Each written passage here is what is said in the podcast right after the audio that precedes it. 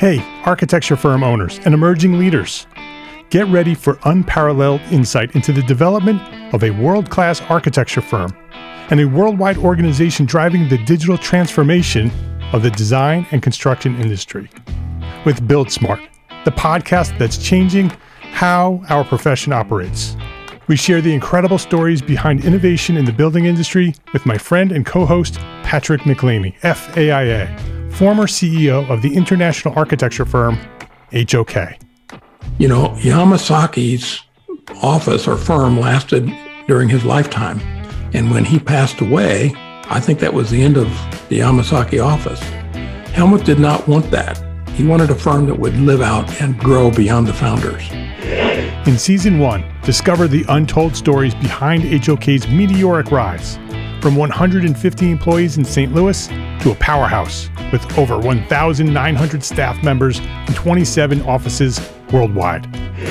You know, they weren't as polite as the Kojima people. That was just boom. And anytime you have a creditor, whether it's Kojima or the bank, that wants their money, unless you can raise money someplace else, you are out of business. Bankrupt. Bankrupt. And hold on tight for season two, where Patrick takes us on a new adventure as chairman of Building Smart International, shaping the future of digital transformation in the design, construction, and operation of built assets. Ian Howell, Ken Harold, and I, Ken was my technical representative from HOK. The three of us took a tour of Europe of five cities in five days. Very busy time. Simply follow the link in the show notes to subscribe to Build Smart now and uncover lessons that will transform you and your architecture firm.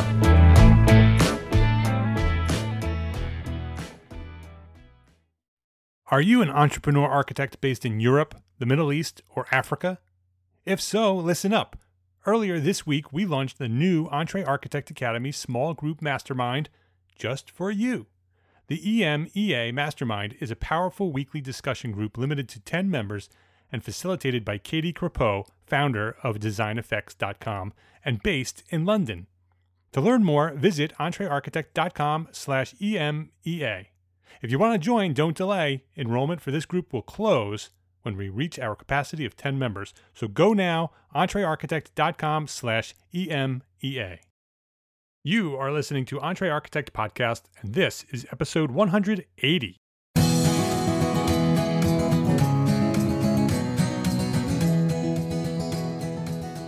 Welcome back to the Entre Architect Podcast. My name is Mark R. LePage, and this is the podcast dedicated to a successful life as a small firm architect. Whether you have plans to someday start your own firm, whether you're in the process of launching a startup or you might be an experienced small firm architect just trying to make a difference, this podcast is for you.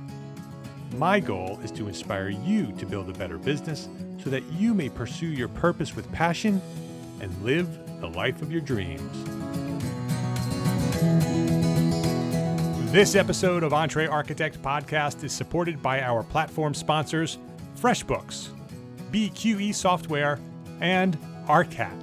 And I'm going to share a little bit more about these great companies later in the show. But before we get started here, take a quick note to schedule some time later this week to visit each one of them. Go check them out and let them know that you appreciate them supporting us, the Entre Architect community. Rick Abramson, welcome to Entre Architect Podcast. Thanks, Mark. It's a pleasure to be with you today. Yeah, it's it's great having you here. You were recently uh, one of our expert speakers at Entre Architect Academy, so thank you for doing that. Um, that was a very interesting uh, training session on on how to present yourself as a small firm architect in public, uh, and it was uh, some great information. So Entre Architect Academy members have access to that. Um, but uh, thank you very much for spending some time with us there and for coming back here to the podcast. I'm looking forward to the conversation. Thank you. Uh, let me introduce you a little bit to our listeners. In, in professional practice as a licensed practitioner for 28 years, Rick established his small firm, Workplace Studio Architecture, in 2003. He's taught for over 18 years on the faculty of SCI-Arc and USC Arch- uh, School of Architecture. He's been invited as a keynote speaker at the Big Ideas Alliance for Innovation and structures for inclusion national conferences and has produced educational workshops and seminars at national AIA conventions in San Diego, Chicago, Atlanta, Philadelphia, and recently in Orlando with me. We actually were on stage together and presented, uh, which is a lot of fun. Uh, he's also a small firm advocate. Rick has spearheaded uh, new AI, um, new California legislation signed into law by Governor Brown that protects the architect's creative work. So he's an advocate for us, small firms, and architecture uh, at large. So thank you for your service there as well, Rick. My pleasure. It's uh, it's always uh, important to be thinking how we can uh, make things better as small firm architects. We need to work together. I agree. I agree. So so let's let's get into your story a little bit. Um, let's talk about your origin story. Go back to where you discovered architecture and what ins- and and uh, what inspired you to become an architect whenever that was. It might have been a long time ago when you were a child or it may have been more recently. Go back to that point where you discovered it and where you where you uh, uh, were inspired to become an architect and share your journey your origin story from that point to where you find yourself today. Sure. Uh, well i guess my origin story would be more of a uh, an organic process that wasn't so much uh, an epiphany where I woke up one day and thought, "Gee, I want to be an architect."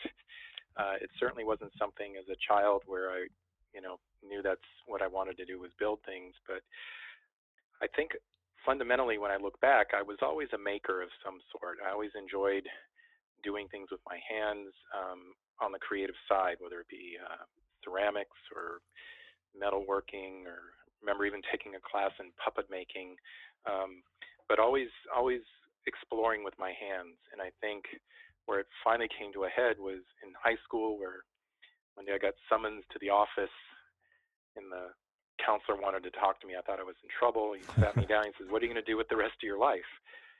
And i wasn't ready for that question but um, you know i said well i'm not sure. And he said well what you know what kind of classes you were taking. And at the time, I think I was taking uh, trigonometry and uh, uh, advertising design and um, just finished a ceramics class. And he's like, hmm, math and art. He goes, why don't you be an architect?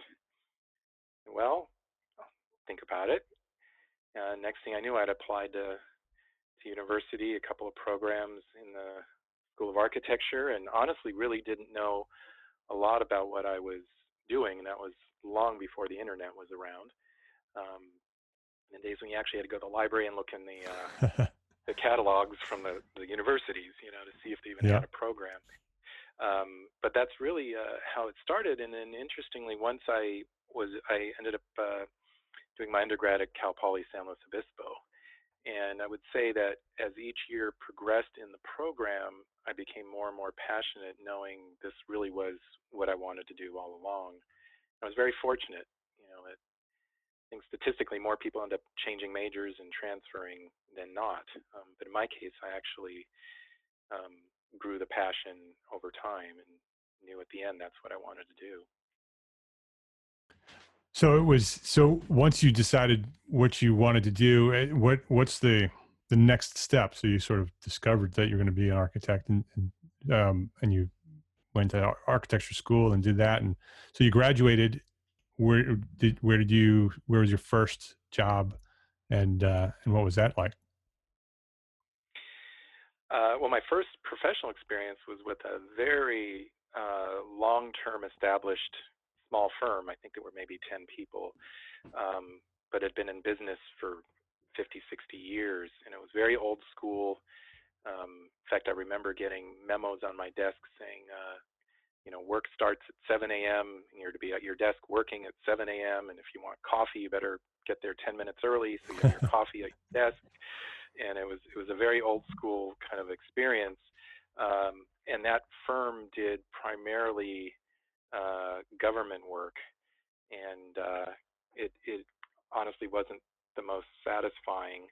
Um, but I stayed there close to a year and a half, and then moved on to um, a firm, another small firm, where I stayed for six years, and then went back to graduate school. And where did you go for grad school? Uh, I went to UCLA, spent um, um, let's see, a few years there doing a master's. Uh, ended up um, returning to um, begin a doctoral program, um, and then was awarded a Fulbright scholarship to go study architecture in Italy. So that had a profound effect on things and certainly uh, changed the course of where I would go from there. How long were you in Italy? Spent a little over a year there, uh, and then uh, came back and uh, sort of started my own firm. Uh, was offered a teaching position, and uh, ended up teaching for close to 18 years uh, at both SCI-Arc and USC School of Architecture. And so you you you so you went to Italy. Where where in Italy did you focus? Where were you based? I was based in Rome, uh, but my research also involved some um, some uh, libraries in uh, uh Milan and London and uh, Berlin. Yeah, I love Italy. I want to want to go back. Anne Marie and I went to Italy for our honeymoon. She actually had spent time in Italy through school as well and uh, and spent we spent a she was in, based in Rome and we spent an, an extra week in Rome. So I I always I've already promised her that we're going back. So I just don't know when. But what a, an amazing experience. Yeah, it's it's it's a phenomenal city of of so many layers of so many cultures and and to just see them uh, sort of uh, unearthed depending on your interest from the early Etruscans to modern modern day Romans, there's there's such an amazing diversity of culture and architecture. So when you came back, you you launched your firm right away. Yeah, well, I had um, been doing some small work um, while I was a graduate student, uh, but when I when I came back and um, I went more full time uh, in practice and then teaching, so I was splitting my time doing both. And what kind of work do you do? Our work varies. I would say it's uh, it's mostly on an infill, urban infill scale. Uh, I would say it runs around 60, 70% residential, and the balance uh, being either commercial work or consulting work. Uh, lately, we've been doing a lot of um, policy consulting in Los Angeles, and that's been uh, an interesting new challenge to work closely with uh, um, governmental uh, entities. So, when you say policy consulting, what does that mean? That you're working for governmental entities, helping them put together policy? Yeah, well, it, specifically, uh, Los Angeles, like many um, growing urban areas, has a huge housing need, and they're looking for ways to be more innovative about integrating density and and uh, sustainable practices. And a lot of our work has been about um, more compact residential subdivisions, how we're um, able to house more people uh, in closer proximity without giving up home ownership, which is still an aspiration for many. And so a lot of our professional work has been doing creative infill projects. And so uh, we um, responded to an RFP to write a new ordinance and design guidelines for a compact uh, home ordinance in the county of Los Angeles. So we're working on that right now. Uh, interesting. So that was an RFP. So, so where did you find that RFP? How did you know that existed? Uh, I think just through uh, word of mouth, a lot of um, uh, individuals had known that we had been doing um, these type of projects. I had been connected with many city planners throughout the Los Angeles area on a number of projects, and I think they tend to talk to one another. And I think uh, our firm was sort of identified as a good candidate. Mm-hmm. And so, so what what interested you in that type of work? Why why pursue that? You know, why not stay focused on you know designing the work that you're designing as a traditional architect, uh, and and take that to the next level and go into you know working with government? Well, I think it, uh, it goes back to the Italian roots, perhaps. In a lot of my academic research, I was always fascinated with Da Vinci and the whole Renaissance notion of uh, of uh, uomo universale, you know, universal thinker. And so, uh, you know, I've always been fascinated about not only uh, making architecture, but also the process by which it's made and how architects fit into that role. And realizing more and more that um, what say control we have over the process, if anything, has waned over the years. And part of that reason is that we're not at the table when, especially things like housing policy is being made. And unless we're at the table, that design input and that um, design thinking is is not going to be part of making cities in the future.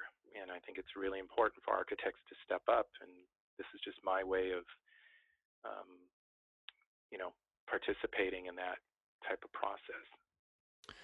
You know, the, the value of architects and architecture is something that the community here at entre architect talk about all the time. It's it's something that people are frustrated with. People uh, want to to to uh, have more respect in the in the profession uh, as small firms inside the profession, and then also architects in general in in the world at large. Um, getting involved, obviously, through policy and and and having a seat at the table is one way uh, of of showing that value to it, it, it forming the policy, creating the policy, uh, and informing the people that are making that policy from an architect's point of view. If that policy is being made without an architect at the table, then uh, there's a good chance that it's not going to be the right policy for architects. Um, so sitting at you know being being having a seat at that table is is so important. Um, so I appreciate you doing that and and sort of bringing that uh, to the podcast here today. Is is there if somebody wanted to to get more involved like that to to, to get more involved in uh, policy and they may not you know have an RFP come across their desk. Do you have any suggestions on on what listeners here could do to get more involved to sort of uh, help sculpt the future of architecture? Well, there absolutely. There's so many ways I think to get involved. Um, already, many architects serve locally on boards, commissions, uh, design review uh, panels, what have you. And I think it's great that architects serve in that capacity. I think that's really important. Um, I know that the AIA has uh, a Center for Civic Leadership, uh, and stemming from that, a Citizen Architect uh, initiative. Uh, and they've been looking for, I think, those who want to get more involved to help mentor and, and find places for those who really want to make a difference in their community. I found personally that, especially in smaller communities, that you know, going directly to the electeds, the, the politicians, uh, getting to know them, um, having coffee with your council member is the most uh, rewarding way to um, get involved in your community and starting to understand at a deeper level how the policy is made. In my experience, um, many electeds are not experienced in land use and uh, the the good ones really want to learn. They want to better understand how the city that they're governing actually works from a land use standpoint. And right now, the majority of the input comes through planning or community development lenses or private developers. And those are the ones that traditionally have the ears of the uh, local elected uh, officials. And I've found remarkable um, interest amongst um, at least my my elected leaders in sitting down and, and hearing about you know how cities can better be made, how design matters, how how um, uh, the environment integrates into design, and they're very very interested in that conversation and very open to to meeting with their constituents who can especially if there's no specific project and you're seen as a neutral um, yet caring individual about the community. Um, so I think just as simple as coffee with your elected, um, you'd be surprised how much um, influence you can you can start to have. Yeah, It's it's interesting that you know having so many conversations on this podcast uh, uh, about so many different topics.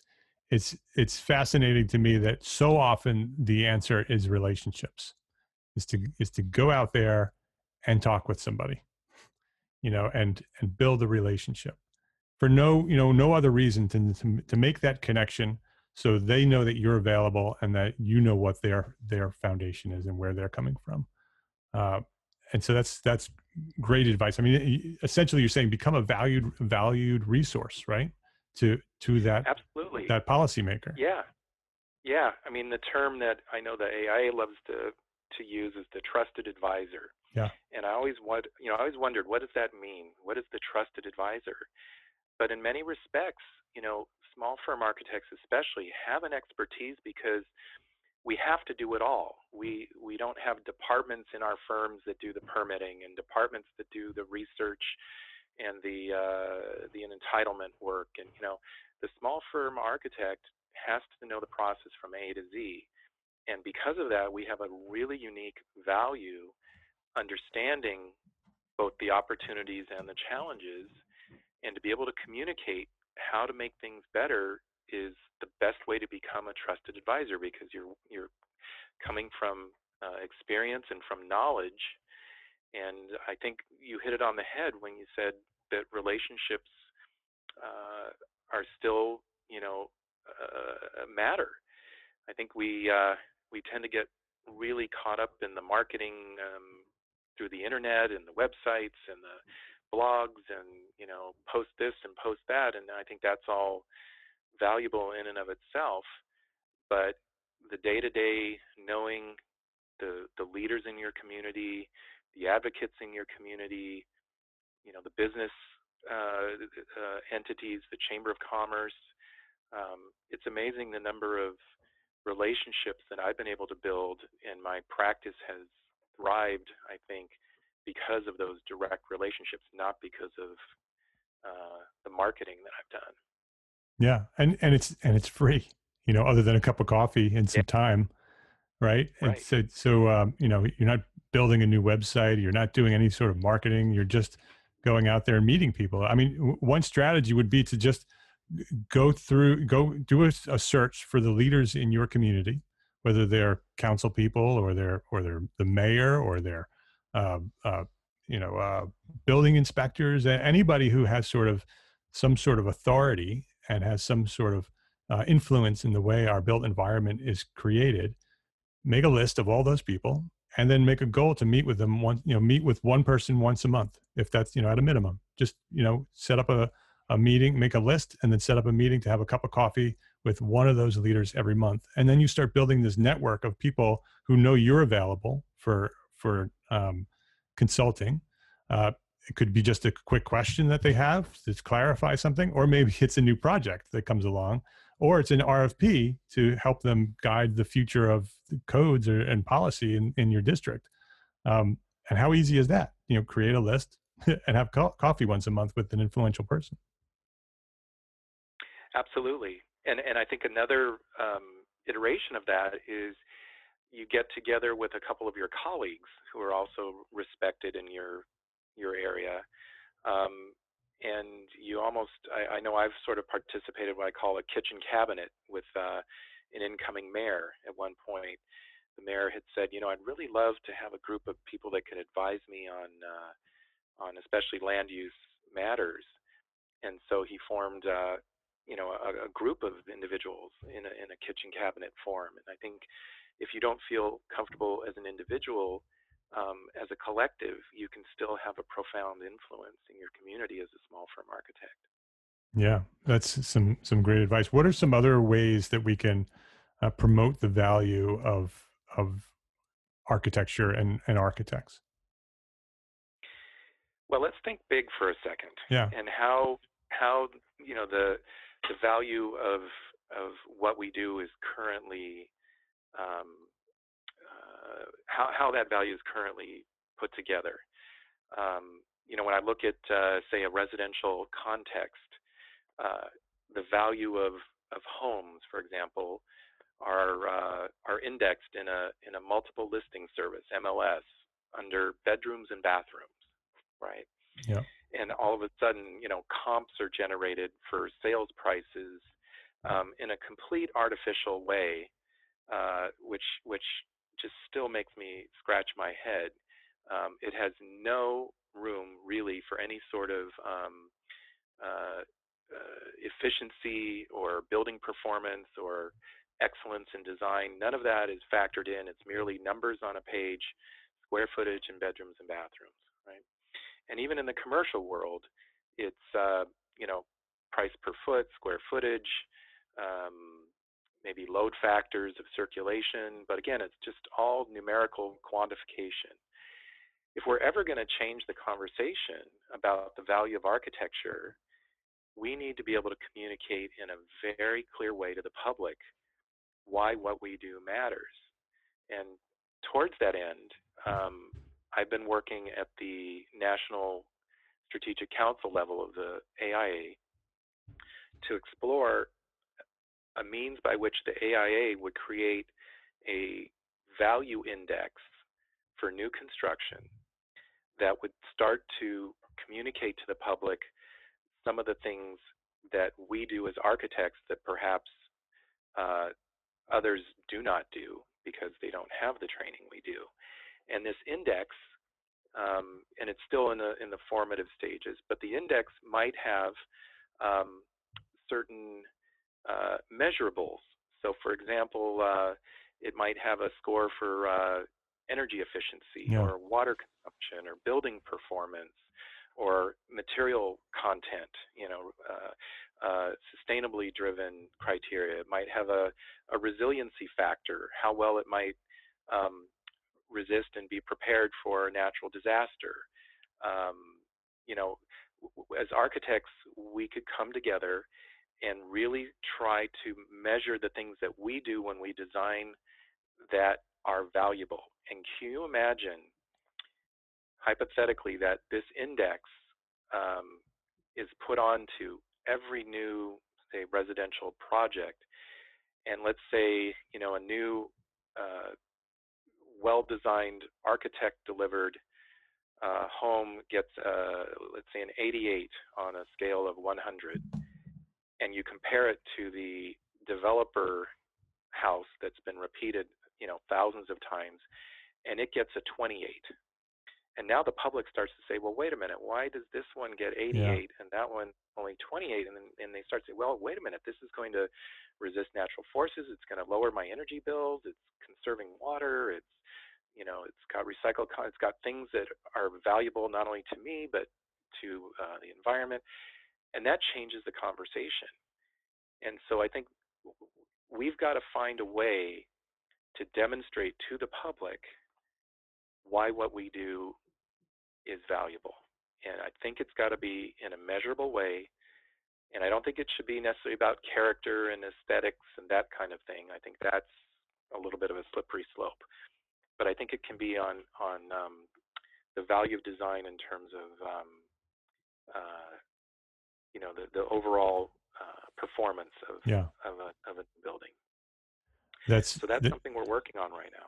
That's a great idea. And and you know, could you imagine if you know Zillow and Trulia and all the online, you know, uh, real estate uh, platforms that are basically taking over the MLS, if they adopt something like that, and now the the pricing is is based on this new uh, pricing that's actually developed by architects, um, and the that you did that comparison between the developer house and the architect design house, which in the ML, MLS if it had the same number of bedrooms and the same number of bathrooms would be the same value. That's right. And you're showing with one index the, which is more accurate and more more um, uh, specific would be 80 and the other one would be 20 and it, it's like so far different. And, and you could just look at those two houses and you can walk through them and you'll see the differences. But when you're purchasing them and when the real estate agent gives you the values of of the comps they're equal. Exactly. And I think that's why uh, if we can find a way to communicate to the general public how to look at a design, how to look at a, say, a house in a different way, um, you know, and we we lead that conversation instead of having other disciplines like realtors um, ascribe value to what we do. I think that's that's ultimately where we have to go because you know I've been at this for 30 plus years and I've been hearing for 30 plus years well we just have to communicate better what we do you right. know and and I'm I'm frankly very tired of hearing that comment um, because we can talk ourselves to death but until we develop something that is tangible and and um, accessible and understandable by the public we just it doesn't matter. We can't talk about it anymore. We have to do it. Let's take a quick break to say thank you to our platform sponsors here at EntreArchitect FreshBooks, BQE Software, and ARCAT. 192 hours. That works out to about two business days every month. And when you're a small firm architect using FreshBooks cloud accounting software, that's the amount of administration time that you can save this year. That's time that you can spend doing the things you love, like being an architect. FreshBooks makes it simple to send invoices, post your expenses automatically, track time for your whole team, by project, and get organized with reports, communication, and notifications. Sign up for a free 30 day unrestricted trial and get ready for the simplest way to be more productive, organized, and most importantly, my favorite, get paid faster. Visit entrearchitect.com slash freshbooks to access FreshBooks for free and be sure to enter EntreArchitect in that How Did You Hear About Us section. One of the most often requested resources here at EntreArchitect Community is project management software. I hear it all the time. How do we keep our projects and our people organized while we grow as entrepreneur architects? This podcast is sponsored by AIA Advantage Partners BQE Software. They are the makers of ArchiOffice. ArchiOffice is the only time tracking, billing, and project management software made by architects for architects. It empowers you to easily and quickly understand everything about your projects, your staff, and finances all in one place, wherever you are. And listeners here at EntreArchitect Podcast can get a free 15 day trial of ArchiOffice at entrearchitect.com slash BQE. That's entrearchitect.com slash BQE.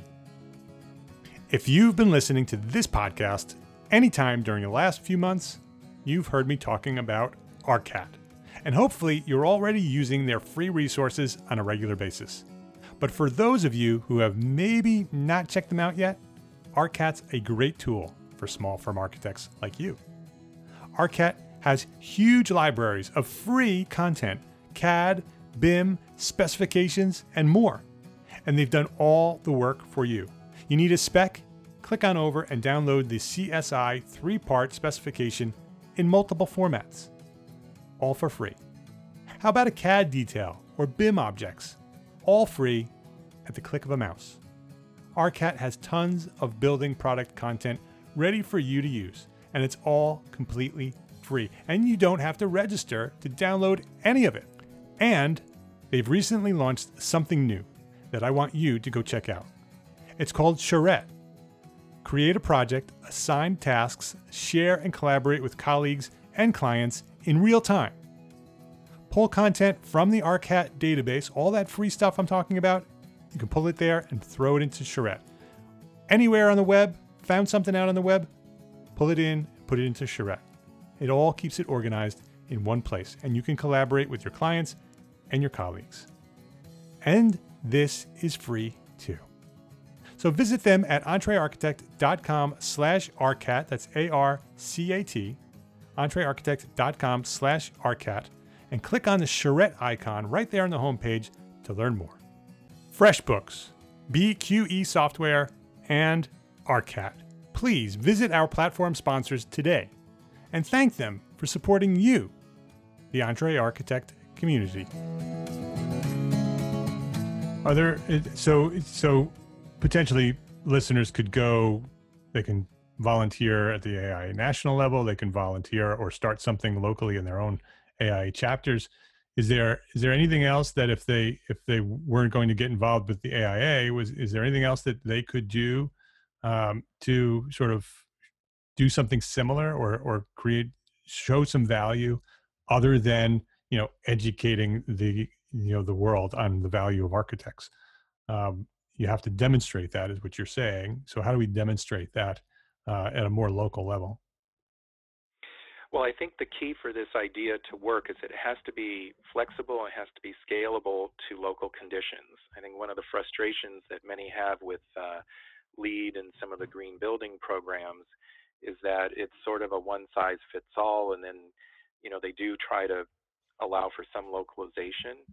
Um, but you know, in, in Southern California, where I'm based, we have a huge water water issue. So water conservation and water uh, efficiency is primary. Um, but in the Great Lakes region, uh, that may not be an issue, right? And so when we talk about the value of, of design, um, the parameters and the criteria and the, the most important factors would uh, would need to change a little bit. So I think where we would love to get this idea going is to get uh, some local leaders to kind of help define what are those key measurables in their local area to communicate the value to the public. Is there a place where somebody in the Great Lakes region could reach out to you and uh, or or to the AIA or to the committee? How do they how do they do that? How do they take that next step? Well, we have a uh, we have a structure in place where there's a working group. Uh, I happen to be the uh, co-convener of this particular working group, so I would encourage anybody who's interested in this idea to just contact me, okay. and uh, we we would love to build a national network of local architects who feel passionate about making this happen and really creating a, a value proposition in their in their town or city. And and that sounds like what you're asking for is just somebody's ideas and opinions. It's not like this huge time commitment where where they would have to spend a bunch of time. Is that right? Right. I don't think it'd be a huge time commitment. It would be really looking at how to localize the measurables. What yeah. what um, what's most important in design in their community where the architect would bring the value and, and defining it. That's a great idea. To to I mean the, the big idea is a great idea too, but then getting this this uh, national network of local architects so we have you know data and information and and and opinions and and uh, ideas coming from every corner of the nation. Such a great idea. Well, I think it's something that has um, potential, and and if uh, if this can come to fruition, I think it would change the conversation of architects in society and our value. I really think it has that potential. You said it's very early in the in the formation of it. How how early is it? Is it just basically conceptual at this point? Yeah, well, I think we're we're maybe a year into uh, the ideation process. We're looking at um, the types of measurables that uh, we could start looking at uh, how to um, create an index and partner with other entities because I think it's going to take um, perhaps uh, key uh, alliances and, and, and, relationships. You know, as an example, in, in Southern California, we have a uh, entity called the Arid Institute, and they're studying water water usage in uh, the Southern California region. And so when we look at um, measurables for water consumption, they're going to be a terrific partner uh, and a strategic partner in, in this index. So once this happens, and do you have a timeline? When when do you think this might actually? What's what's the goal on how to how to get it done? I think we're looking to present the idea to the board um, in the latter part of this year, and then see if there's enough um, uh, interest and momentum and support to develop it. And then I would imagine it would take another year or so to actually develop something that could be uh, launched, uh, you know, in a meaningful way. Yeah, because then you have to once you develop it and it's actually happening, there's a whole nother layer of of distributing it and getting it adopted by the people and the organizations that that have the influence on the people who are looking for it. Absolutely, and I think it, I think it just starts one by one. Is yeah. if, if each architect is able to uh, develop uh, a score for for their new work, and it starts to be um, commonplace, where you know even the uh, National Association of Realtors. Um, I think they could be a great strategic partner in this. I don't think it needs to be seen as a threat to what they do. And in many respects, I think it would help them yeah. uh, to have more uh, content when they're trying to sell a home as to why um, why there's certain things that you don't always look for there. So I think uh, it could be a, a real positive um, if it's uh, you know developed in a in a in a positive way. Yeah, it would be such a great tool for architects too. To you know, they design a new house, and they do the calculation, and they actually not only submit the design and and and the program, but they actually des- submit the value based on this calculator on what this house would be worth. Wouldn't that be great if we yeah. could actually do that? Wouldn't that, that would be awesome? Be tremendous. Yeah. yeah. You could literally show them the value of an architect. Yeah, and I think the public would appreciate it because you know um, virtually everybody you run run into, you know, initially appreciates architecture and they they really uh, want to engage at a little bit deeper level because they don't quite know why they they like certain things and to help them understand, you know, uh, volume and light and, and, ventilation and materials and other things. Um, it, it just gives them uh, a way to connect with the work uh, a little bit more deeply. Yeah. Well, we need to get this thing done.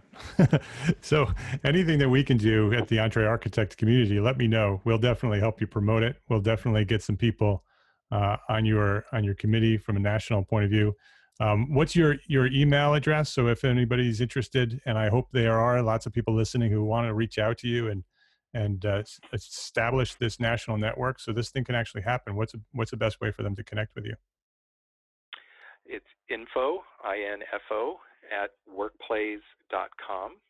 So it's the word work and the word play, P-L-A-Y, and the letter S as in Sam.com.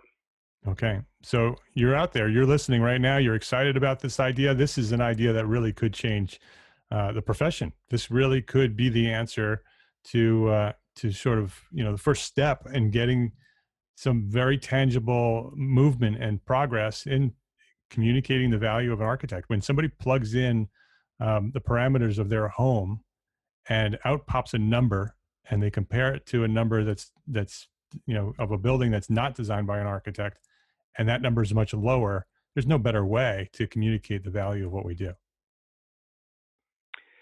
Uh, yeah i would agree. I think uh, you know, there's going to be a vetting process. We're going to want to look at, you know, the downside as well as the upside.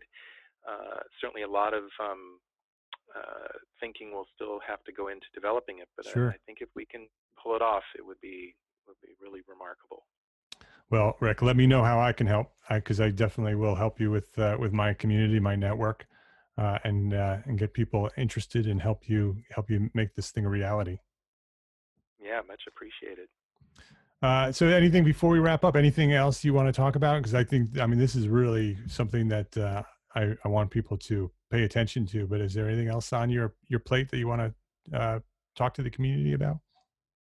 Well, one of the other things that I'm working on uh, in my spare time, I certainly wear far too many hats these days. um, but but another thing that I'm I'm very passionate about is um, uh, going back to the sort of influence of architects in society. And um, one of the other working groups that uh, I'm leading at, at, the national level is what we're calling a uh, local city architect movement. And what's what's really interesting is that in the formation of most American towns and cities, there was a city architect. The the architect was front and center with the the planning and the um, uh, sort of the understanding of um, how a, a, town or community would would grow, and architects were intimately involved. in recent times, one of my colleagues actually did a, a bit of research and found that of the top 100 most populated cities in America, only 18 of the 100 have any sort of architectural presence. And of those, only a handful, less than five, actually have what we would think of as a city architect, someone, you know, who's more of a, a visionary and a leader. Uh, many of those currently uh, who are architects are serving in departments of engineering or public works and doing great work on capital improvements and, and um, city buildings in some cases. But the understanding of the city architect as the sort of visionary for a community and uh, someone who can kind of embrace the aspirations and goals uh, of the community and the uh, sustainable environmental uh, interests and the uh, sort of cultural or social issues related to preservation or conservation, um, that presence really is no longer there. And so um, another thing that we're looking at is how to reinsert the city architect and the design thinker into local government. And I think it's it's very very important, um, and I'm sure many in your community um, see on a daily daily basis that the majority of those involved in land use are on the policy side. Right.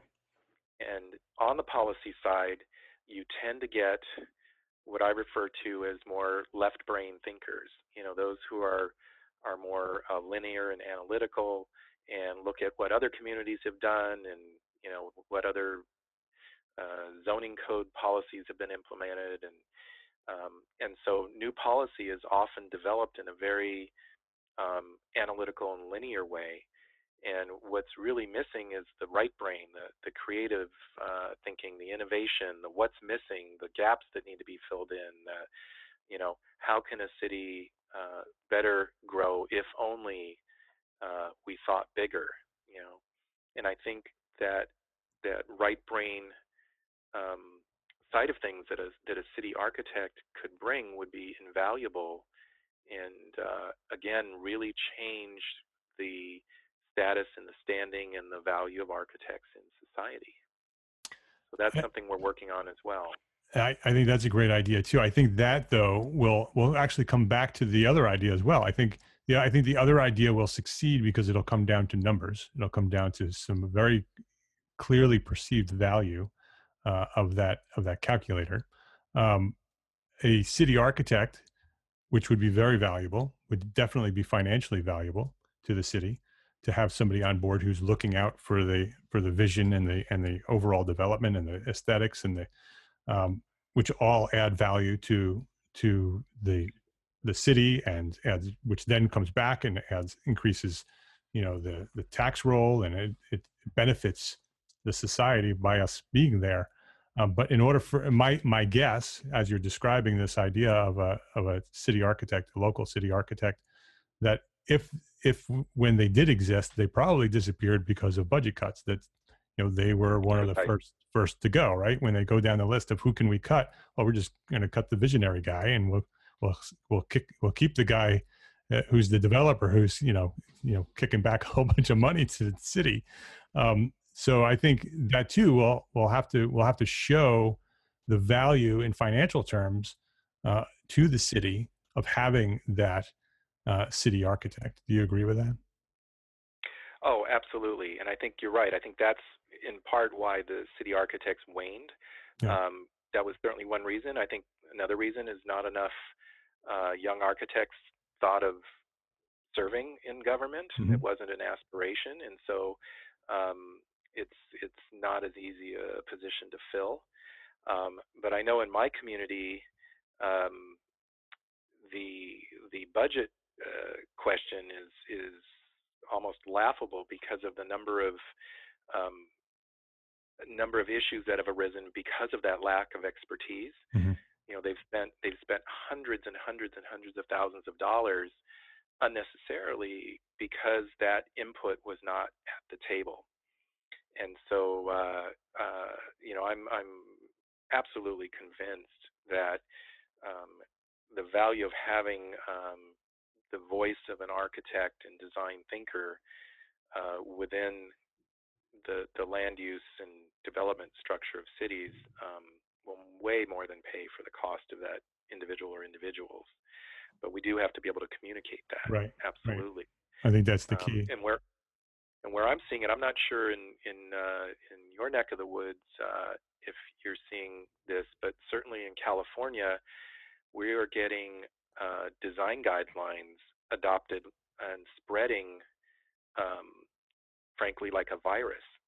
and um, every community now is interested in looking at how design can be guided. And the diversity of how different communities look at this is really remarkable.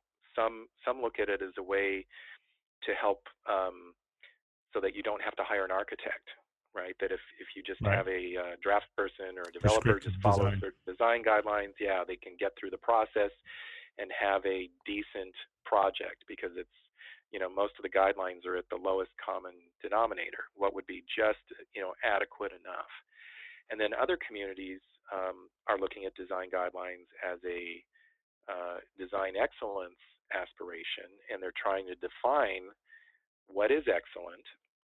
And um, I've seen some successful ones and some very unsuccessful ones. Um, and in the third case, a lot of them are being uh, developed so that planning departments can check architects and so the guidelines are set up so that checklists can be developed, and that would enable those who are not designers to check designers. and and uh, it's becoming a real um, challenge.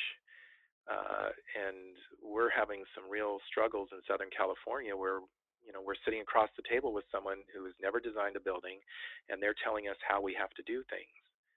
And you know they may not know the energy codes or the disability codes or the green building codes, um, and they come at it purely from a uh, aesthetic standpoint. Uh, and uh, it's creating a lot of conflicts. And uh, I don't know if you're seeing that in, in New York as much, but certainly uh, it's happening in California.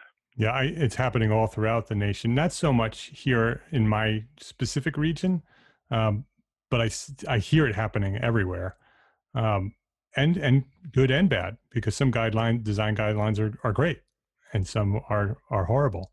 Um, when you when you t- sort of take the architectural review board, which every town in my region has an architectural review board, mostly uh, you know uh, the the seats on that board are non-architects, and every design we present has to be presented to this you know non-designed educated um, board infuriates me every time I do it, which is why I tend to not do it because it's hard for me to bite my tongue. Um, and so Anne Marie does them, and she's very good at them.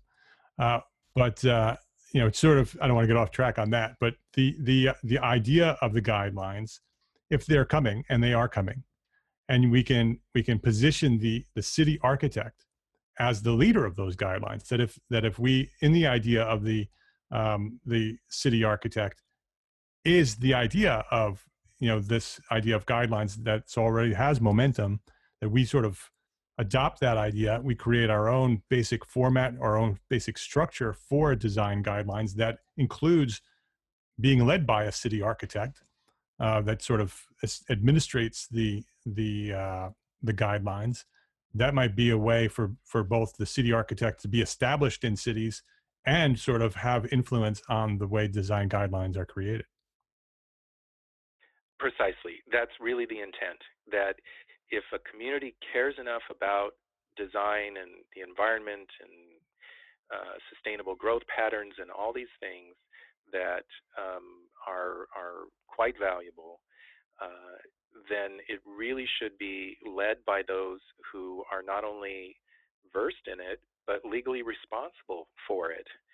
Um, and and I think the city architect concept um, is precisely the way to go. That that design guidelines, if well written, um, and more performance based and outcome based, um, it's not so much telling an architect, you know, your balcony has to be this size or your right. your you know your your guardrail has to have a certain permeability or what have you. Um, but if if it can talk about uh, more performance based um, aspirations and then be uh, reviewed by someone who who understands that, and you have architect speaking to architect or architect speaking to non-architect at least. Um, I think the quality of the design in communities will be elevated much better. And working in conjunction, say, with planners on the um, you know larger scale policy side of the goals of the community, but but on the design side, it really should be led by architects. Yeah, and and if we're also creating the the template, basically the structure for the guidelines, then we control how they're formatted. We can control, or at least suggest, um, that that architects are involved in every project. That you know that design guidelines aren't necessarily intended to be you know prescriptive design solutions for architecture. That they're just a way to establish some continuity or or or some whatever your goal is in the in the in the guideline process we can actually highly suggest or require that every project have an architect on board that so architects are speaking with an architect. Um, and so the value of the guidelines is actually contingent on the fact that it's being managed by an architect. Agreed. And and i think the the only way for it to work though would be to get enough really good quality individuals who would want to serve you know, on the on the municipal side, because um, if if as an architectural community we don't have enough people that are willing to do that, then it wouldn't work anyway. Yeah, well, I think there is. I mean, it, another thing I've learned, you know, in this community of architects that we have, that there are so many different ways to practice architecture and to be an architect that just because we're architects doesn't mean that we have to be sitting behind a drafting board or a computer screen designing buildings that and that many of us in the profession have the strengths of being a leader and being and that position would be perfect for them and they can still influence architecture they can still be part of the profession uh, and and be a significant part of our profession by by being on the other side of the table. Yeah well, it's it's I think something that again going back earlier to your questions about value, um, I think at the local level um, to start advocating with the local electeds um, to consider you know forming some sort of structure within their their uh, governance model that would include an architect in some way. And in larger communities, you could even have an office of the city architect.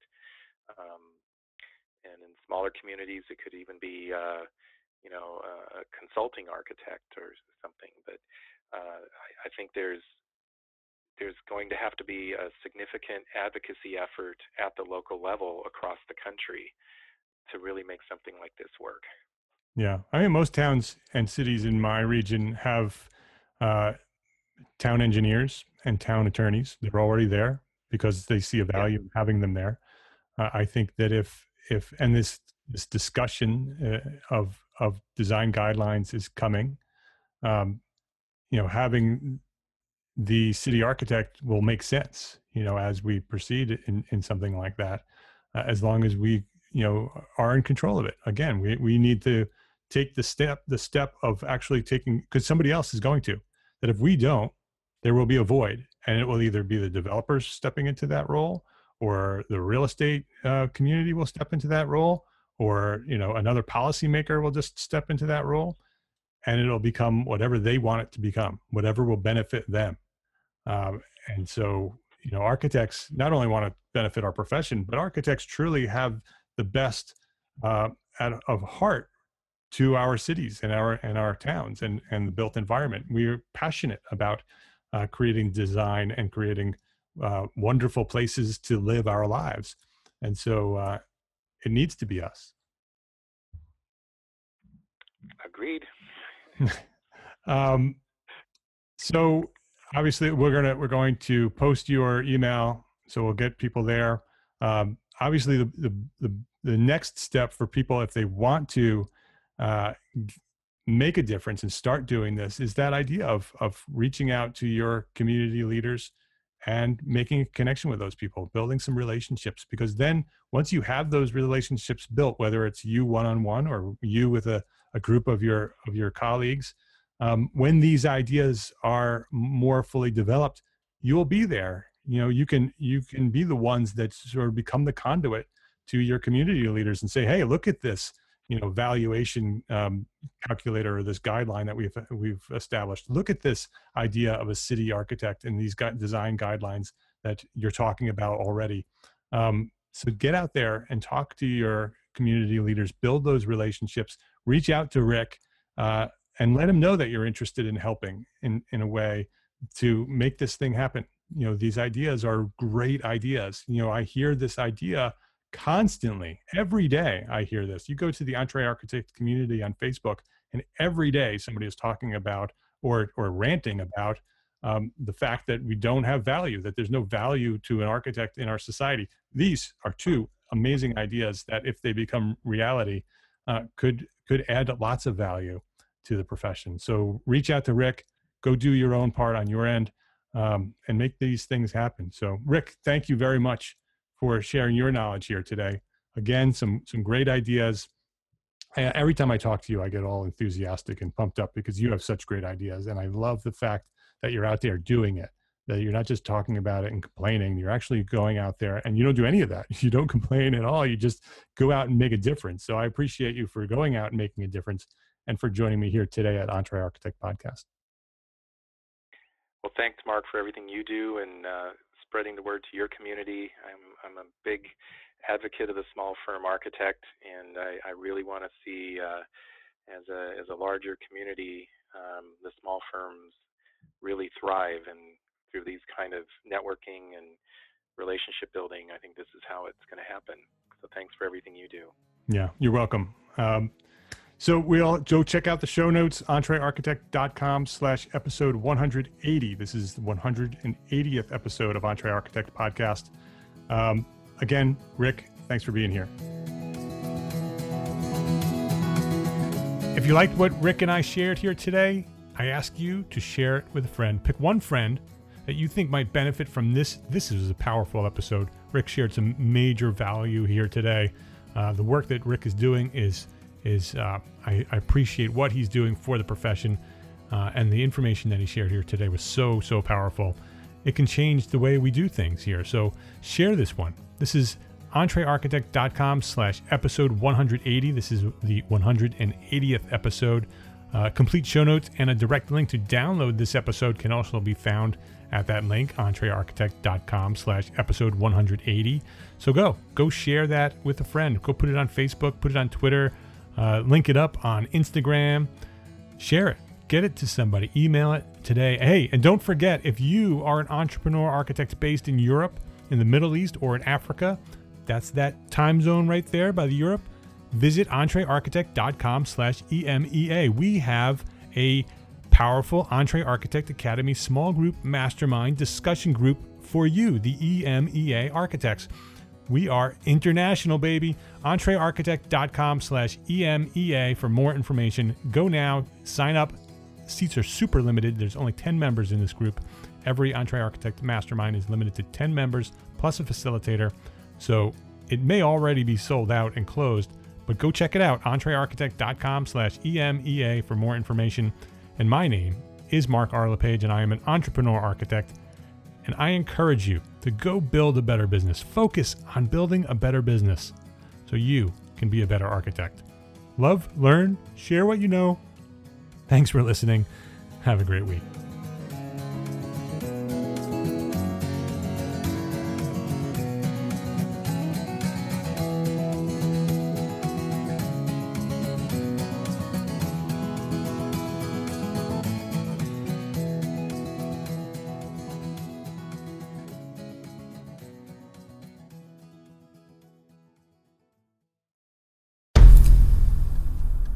I've mentioned it to my family, but in terms of telling people like, oh yeah, we're doing this. I'm looking for projects. You got anything? Yeah. I'm, I'm not there yet because it scares the out of me.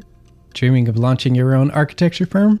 Well, buckle up for a wild ride with Emerging, the podcast that shares what it's really like to start an architecture firm. Where do we begin? We don't even know what type of business to formalize as. Is it an LLC? Is it an LLP? Like, how are taxes? I mean, the list is astronomical.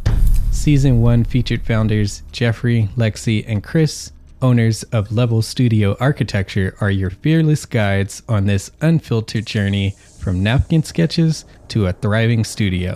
One evening, stumbled into one last dive, we sat at the bar and pondered our postgraduate futures.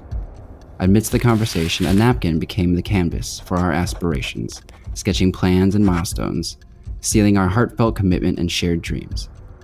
In drawing down dreams on a napkin collectively, that then you know in your head you've rooted like oh i'm connected to these people like long term the process of starting an architecture practice brims with excitement and challenges demanding meticulous planning flawless execution and unyielding resilience i kind of hate the term because it's so overly used but i think everybody knows imposter syndrome and i think it's it's so real to this day I, I i don't know if it's with everybody but with me i'm always questioning like us? Can we do this? Are we ready to do this? Are we prepared? Can we do it?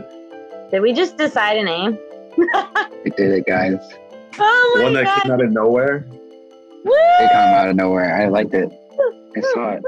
Ready to turn your aspirations into reality? Follow the link in the show notes to subscribe to Emerging and chart your own path to architectural success.